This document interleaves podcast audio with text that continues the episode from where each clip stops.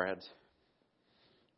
Heavenly Father, um, I pray that you would be with be with us this morning. Be with us as uh, as I bring the word, as I as I share uh, the gospel, as I as I look at the passages that that um, that we're going to be uh, examining this morning. I pray for your grace um, on me that I would be faithful, that I would speak um, in harmony with your uh, with your will, and and I pray, Lord God, that as people are here hearing um, that your word would be like uh, seeds planted in their hearts, Lord. I pray that you would help us to, to know you more through this time of hearing your word preached, that you would grant us your grace and your mercy.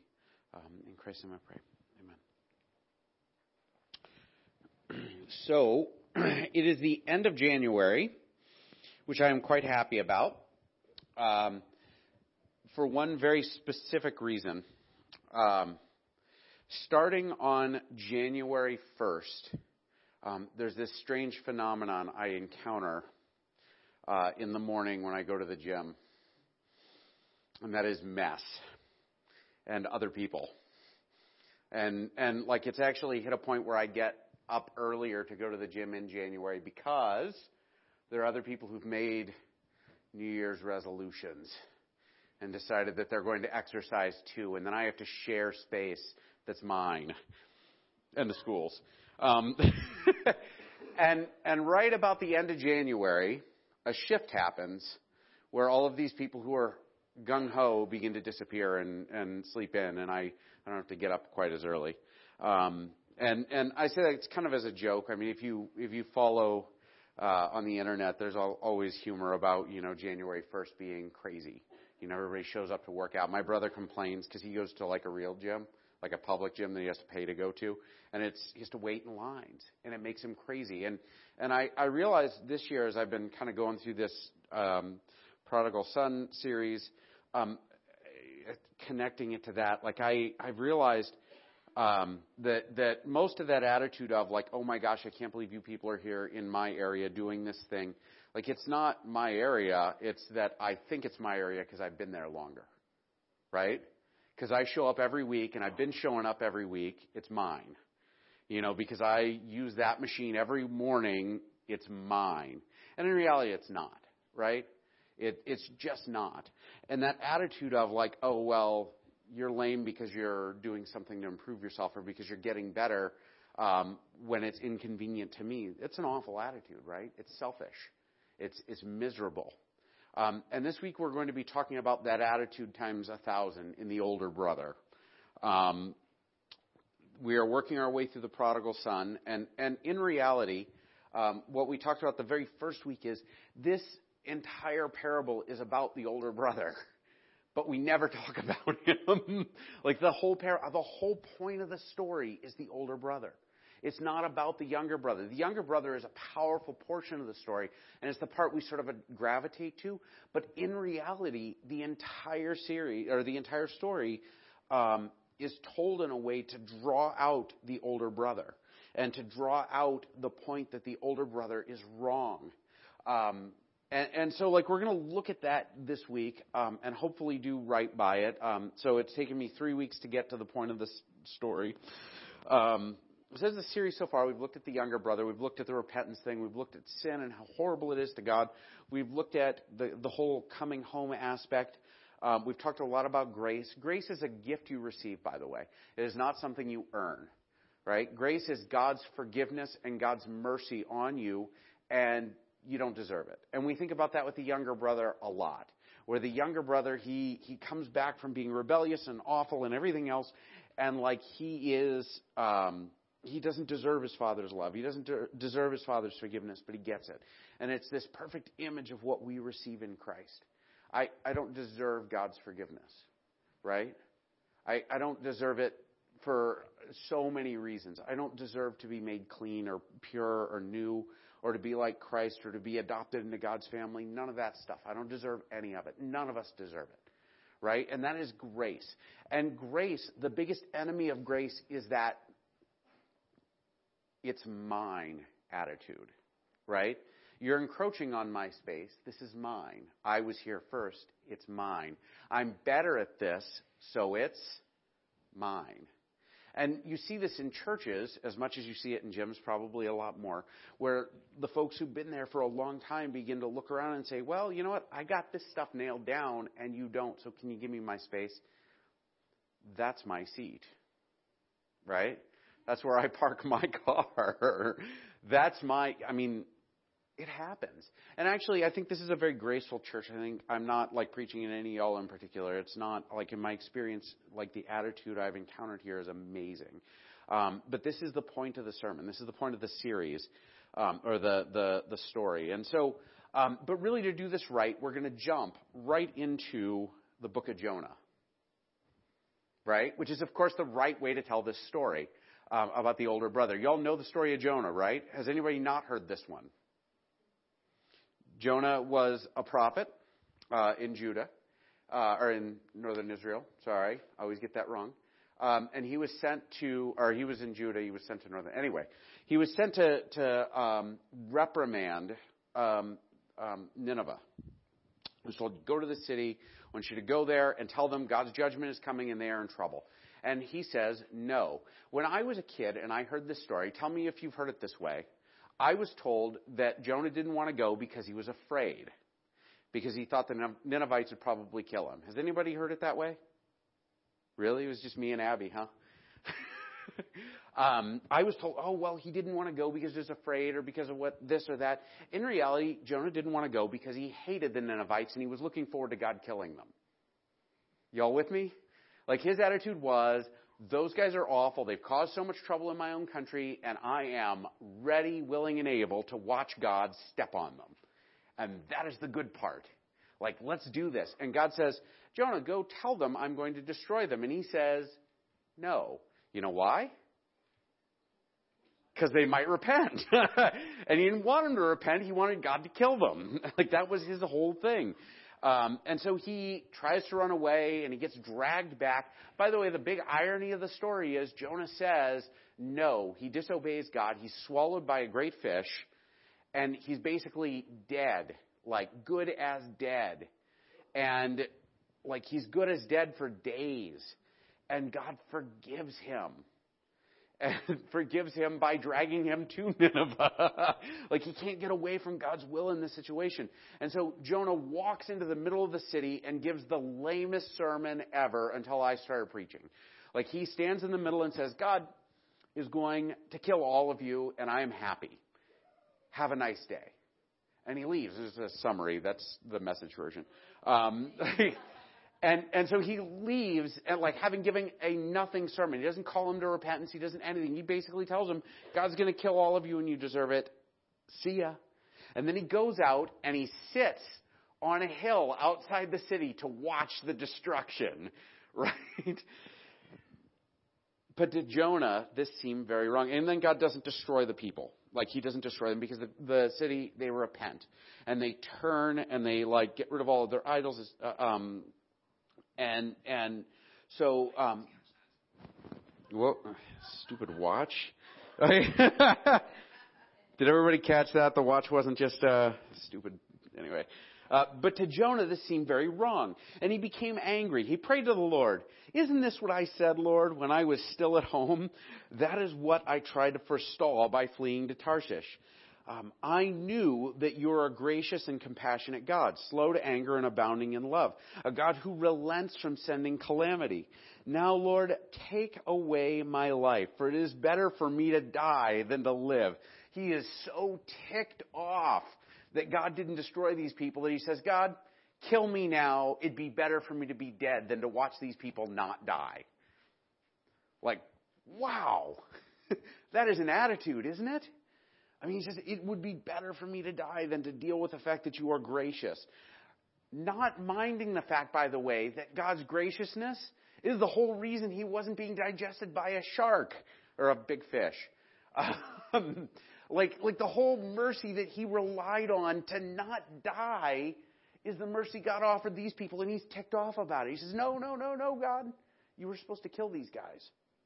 But the Lord rep- replied, is it right for you to be angry? Jonah had gone out and sat at a place east of the city, and he made himself a shelter, and sat there in its shade, and waited to see what would happen to the city. Then the Lord God provided a leafy plant, and made it grow up over Jonah to give him shade for his head, to ease his discomfort. And Jonah was very happy about the plant. But at dawn the next day, God provided a worm, which chewed the plant so that it withered. When the sun rose, God provided a scorching east wind, and the sun blazed on Jonah's head so that he grew faint, and he wanted to die and said, It would be better for me to die than to live. Jonah is pretty emo. Um, and so he has a plant over him, and he's quite happy that he's got shade, and then the plant dies, and he's furious at God that the plant died. Right? It would be better for me to die because it's sunny. I mean, I get that. But but he he's he's upset and it's better better for me to die than for you to save these people. Better for me to die than to sit out here without that plant. But God said to Jonah, "Is it right for you to be angry about the plant?" It is, he said, and I am so angry, I wish I was dead. God says, Is it right that you're upset that I'm not going to destroy this city? And he doesn't answer him. Is it right that you're upset that I let the plant die? Darn right it's right. It's not fair. You killed my plant. But the Lord said, You have been concerned about this plant, though you did not tend it or make it grow. It sprang up overnight and died overnight. And should I not have comfort or have concern for the great city of Nineveh, in which there are more than 120,000 people who cannot tell their right hand from their left, and also many animals. And so God, this is actually where the story ends. Um, God stops Jonah and says, "You're worried about a plant, like, but you're not worried about the 120,000 people you want me to kill. What's your deal, Jonah? You're more upset about the plant than you are about these people." Now, I'm starting with this because Jesus is very clever and as Jesus is teaching, he's teaching this lesson um, to the folks that he's talking to. And it starts out with Luke 15, 1 to 2. Now the tax collectors and sinners were all gathered around to hear Jesus. But the Pharisees and the teachers of the law muttered, This man welcomes sinners and eats with them. And so he starts out, and the Pharisees and tax collectors are watching Jesus, and they're complaining, Hey, He's endorsing these wicked people. He's hanging out with sinners. Shouldn't he be announcing God's judgment on them? Shouldn't he be killing them? Shouldn't he be doing this? Shouldn't he be doing that? Shouldn't he be with us? We're the good guys. You know, we're the regulars. We show up every morning, not these guys who just just managed to figure out that God's out there. Why is he hanging out with them? And Jesus responds by telling three stories. The first story, who remembers it? Parable of the lost sheep. Wow. it's been like a month. Um, so Jesus tells the story of the parable of the lost sheep. He says, listen, this man loses his sheep. Wouldn't he leave 99 of them out in the open country to go find one? And when he came back, he would have a party because he's so happy about finding his sheep. And it's this huge exaggeration. Because if you had a party, you'd probably kill the sheep to eat it to have the party. Right? like nobody's going to do that much. Um, but the point is, you would be really excited if you lost a sheep and you found it. And then he says, if an old woman were to lose a tenth of her li- like her her wealth in her house, wouldn't she like search everywhere and find it and then have a party because she was so happy she found it? It would cost ten times more than she found to have the party. But the point is, if you lost money and you found it, you'd be excited. If you lost a sheep and you found it, you'd be excited. And then he tells the story of the lost son. And he's doing this thing, it's a rabbinical trick. It's like an argument from the lesser to the greater, right? Is what it's called. And he's saying the sheep isn't the sheep is something you would be excited about. The money is something you'd be excited about. But your attitude is look at these wicked people, why are you associating with them? And so he tells the story of the lost son who is horribly offensive in that culture. Like for you to go to dad and say, Dad, I wish you were dead. Can I have half the farm? I'm going to sell it off and, you know, go party with the money. And dad gives him half the farm and he sells it off and he takes the money and he goes and lives wild and, or a third of the farm, excuse me. Um, he, he goes and he lives wild and he comes back like broken and, and poor and stinky and filthy and everything else. And God welcomes, or the father welcomes him back and says, Hey, we're going to have a party. I'm going to restore you to the family. You are a part of this whole thing again. Like, we love you so much. Thank you. You were dead. Now you're alive. You were lost. Now you're found. My versification's wrong here. It's not one to two. I forgot to change them. I'm sorry. It's the end of the chapter, or it's the end of the story if you're following along in your Bible. Meanwhile, so the son has rebelled and come back. Meanwhile, the older son was in the field. And he, when he came near to the house, he heard music and dancing. So he called one of the servants and asked him, What is going on? Your brother has come home. He replied, And your father has killed the fatted calf because he has him back safe and sound. So the father has done what the shepherd did, right?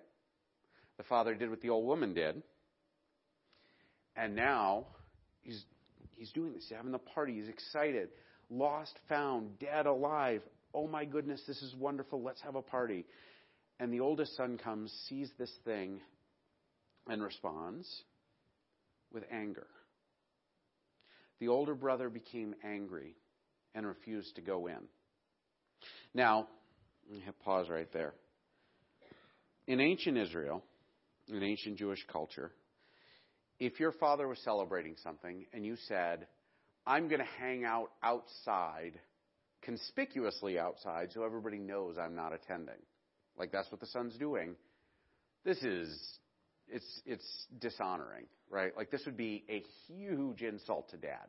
Dad would be kind of humiliated by his son's actions. But the son is so ticked off that he says, I would, like, my father's wrong and I'm angry at him.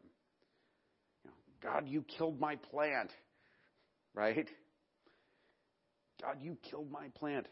Jesus, you're eating with the tax collectors and the sinners. Dad, how can you welcome that, that awful son of yours back? So his father went out to him and pleaded with him. The father is literally doing the same thing he did with his youngest, right? Remember we talked about that last week? The father hiked up his robe and he ran out to the son, like humiliated himself, running out to him. And instead of waiting for the son to come to him, he goes to him, both of which are unheard of in that culture. Fathers did not go to sons. Sons came to fathers. You summoned them and they came and spoke to you. So it should be in my house, but it's not. Um, and, uh, and, and men didn't run at all, and that's definitely not the way it is in my house. Um, and the father, you know, he goes out to his son. He humiliates himself by going out to the son who is out there insulting him. And he goes to him and he says, um, hold on, I lost my place. But he answered his father and pleaded with him. He goes out and he begs him, come in, enjoy the party, join us, please, please, please. But he answered his father, Look, all these years I've been slaving for you and never disobeyed your orders. Yet you never gave me even a young goat so I could celebrate with my friends. But when this son of yours, see how he said that? Every dad in the room knows what this is, right? You say to your wife, that child of yours, as though it's not both of your children, right? Like, when they're bad, it's your kid. When they're good, they're mine. He's not saying my brother. He's saying that son of yours because he's not even acknowledging he's his brother.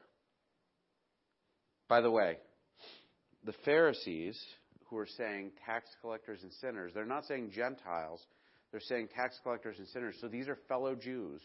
These are like fellow sons of Abraham. These are family members. And they're saying, Jesus is hanging out with those guys, not Jesus is calling our brothers back to the back to the you know back to the kingdom, back to the the the nation. Like like he's not. They're not happy about it. They're saying, look, why are you doing this? Because we're not a part of them. They're not a part of us. Um, this son of yours who has squandered your property with prostitutes comes home. You kill the fattened calf with him for him. Um, so there's an attitude here.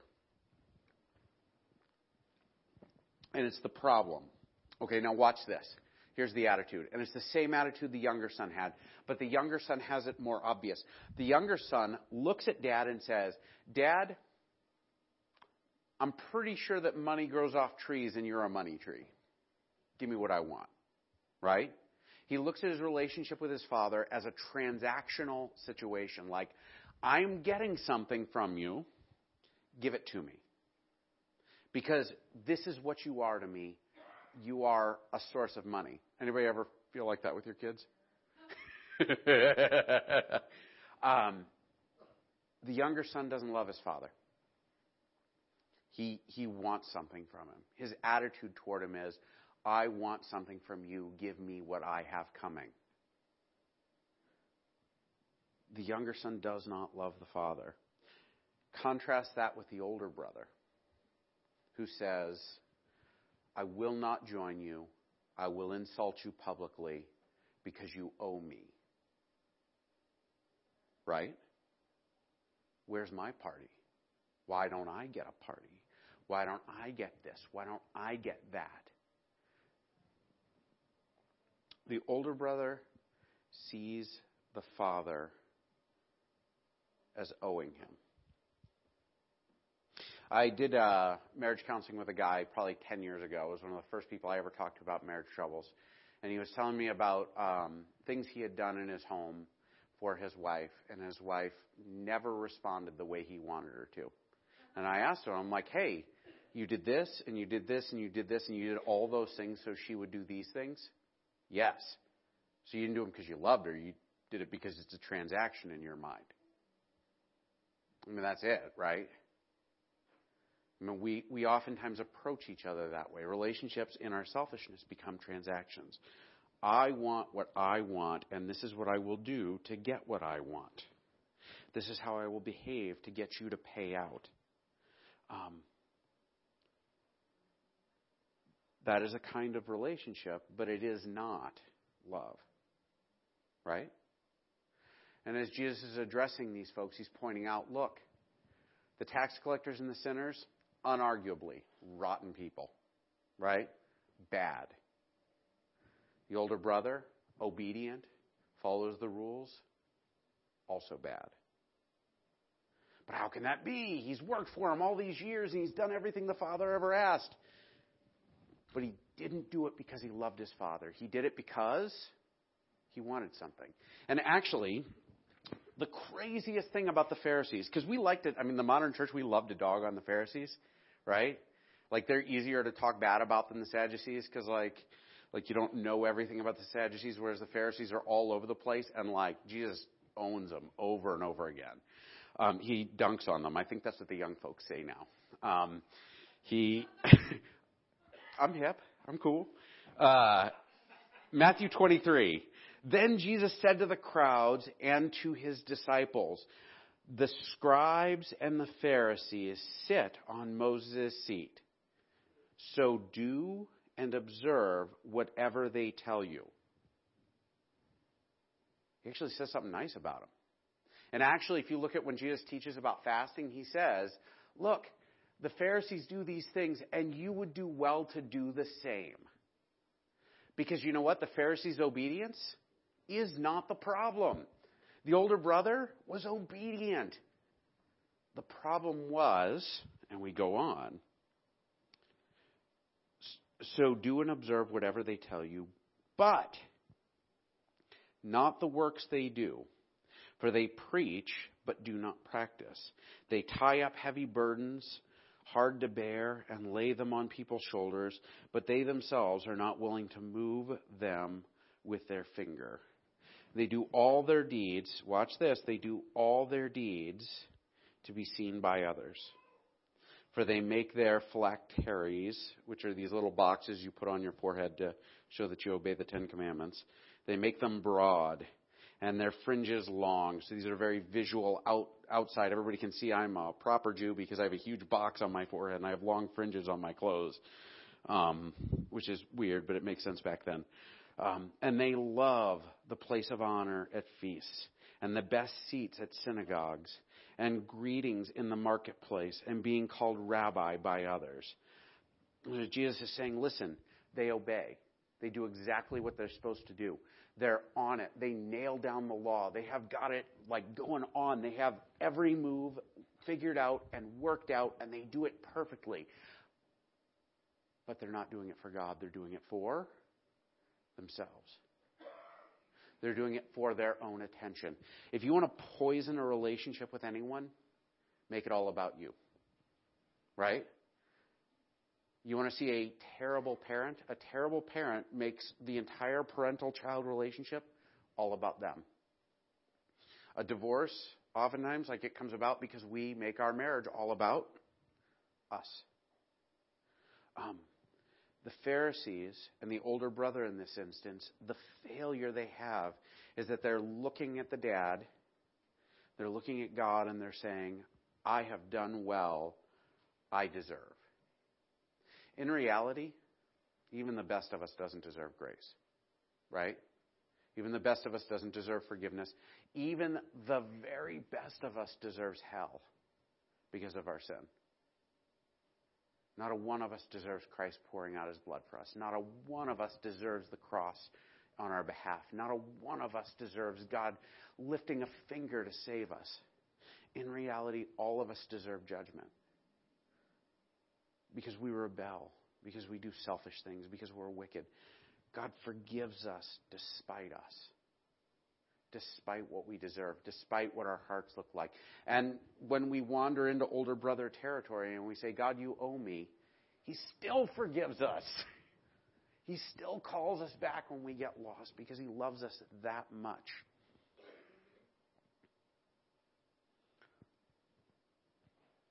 The biggest danger we have in falling away from Christ isn't falling into sin. It's not falling into lust. It's not falling into alcohol. It's not falling into any of that other stuff.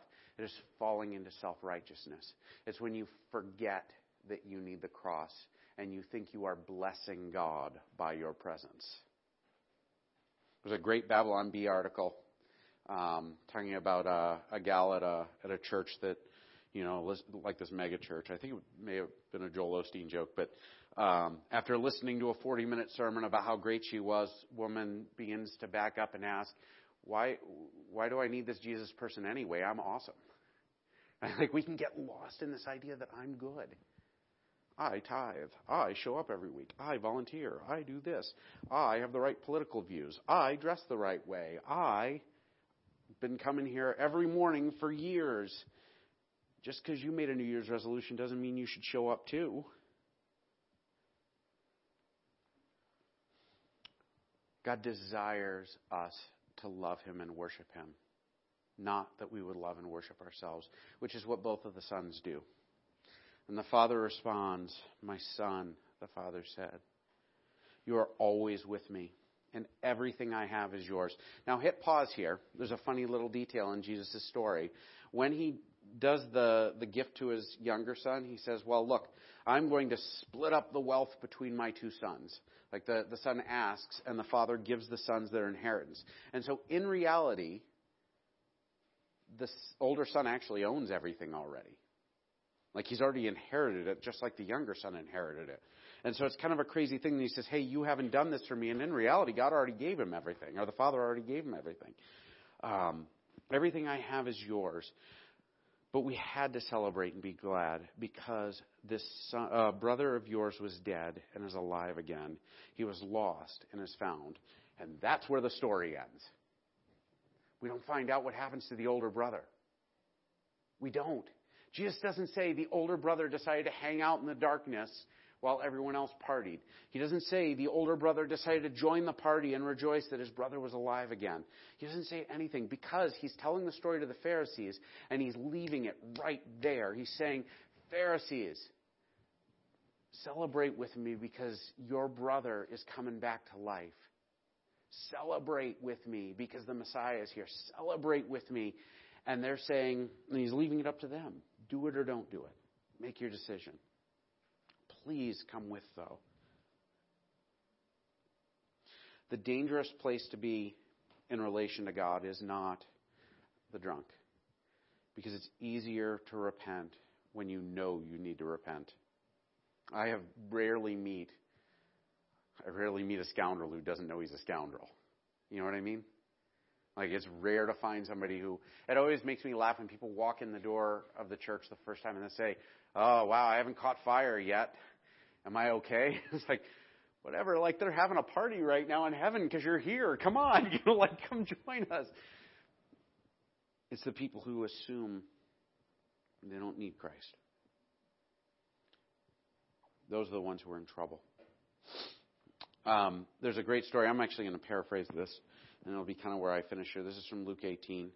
Um, actually, no. I'll, in fact, I'll read it. Uh, to some who are confident, this is Jesus. You know, he's teaching. He says, to those, to some who are confident of their own righteousness and look down on everyone else, Jesus told this parable. Two men went up to the temple to pray, one a Pharisee and the other a tax collector. The Pharisee stood by himself and prayed, Thank God, or God, I thank you that I'm not like other people, robbers, evildoers, adulterers, or even that tax collector over there. I fast twice a week and I give a tenth of all I get. But the tax collector stood at a distance. He would not even look up to heaven, but beat his breast and said, God, have mercy on me, a sinner. I tell you, that this man, rather than the other, went home justified before God. For all who exalt themselves will be humbled, and those who humble themselves will be exalted.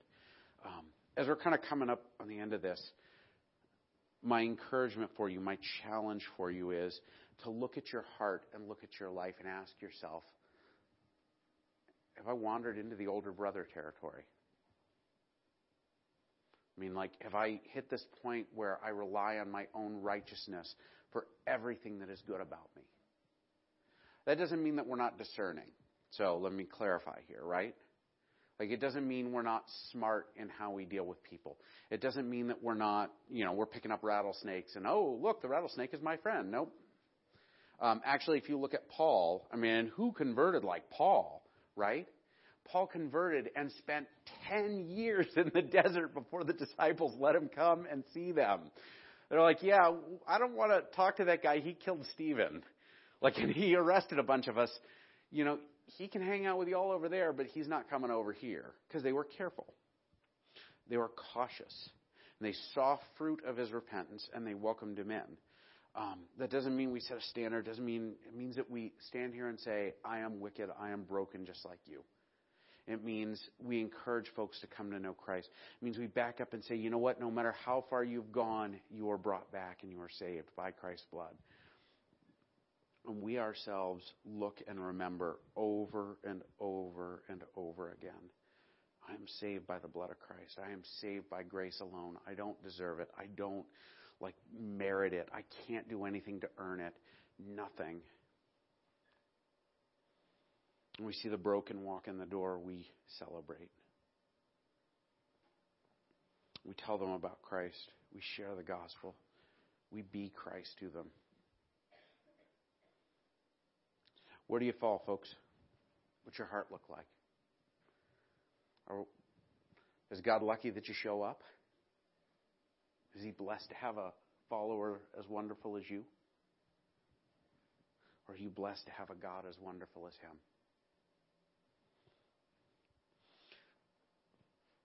I, I realized when I was in college, I had this moment where I realized like I was going through a really dark and bad time, and I realized that the darker the world around me, the darker the situation I'm in, the brighter the light of the cross is. If we assume that everything we are in is so bright and wonderful, we will never see the fullness of Christ's glory. We'll never see the fullness of his sacrifice for us. I'm going to close in prayer and I'll let you go. Heavenly Father, I pray that you would move in our hearts, that we would be people who, who are neither the older brother nor the younger brother, Lord, um, but that we would be people who stand in God's presence, having, having been graced to have a relationship with a Father as wonderful and awesome as you. I pray, Lord God, that we would celebrate as, as the lost are found. I pray that we would encourage and challenge people to come to repentance. I pray that we would that we would have hearts like Christ, Lord. Um, give us wisdom, give us grace, um, give us mercy, and most of all, Lord, give us eyes to see where we're broken and where we're lost and where our attitudes and hearts are wrong. Um, help us to be people who, who obey through and through and are your people in Christ's name. Amen. If you are going to the nursing home today, let me know. Like I said, I don't have a musician yet, so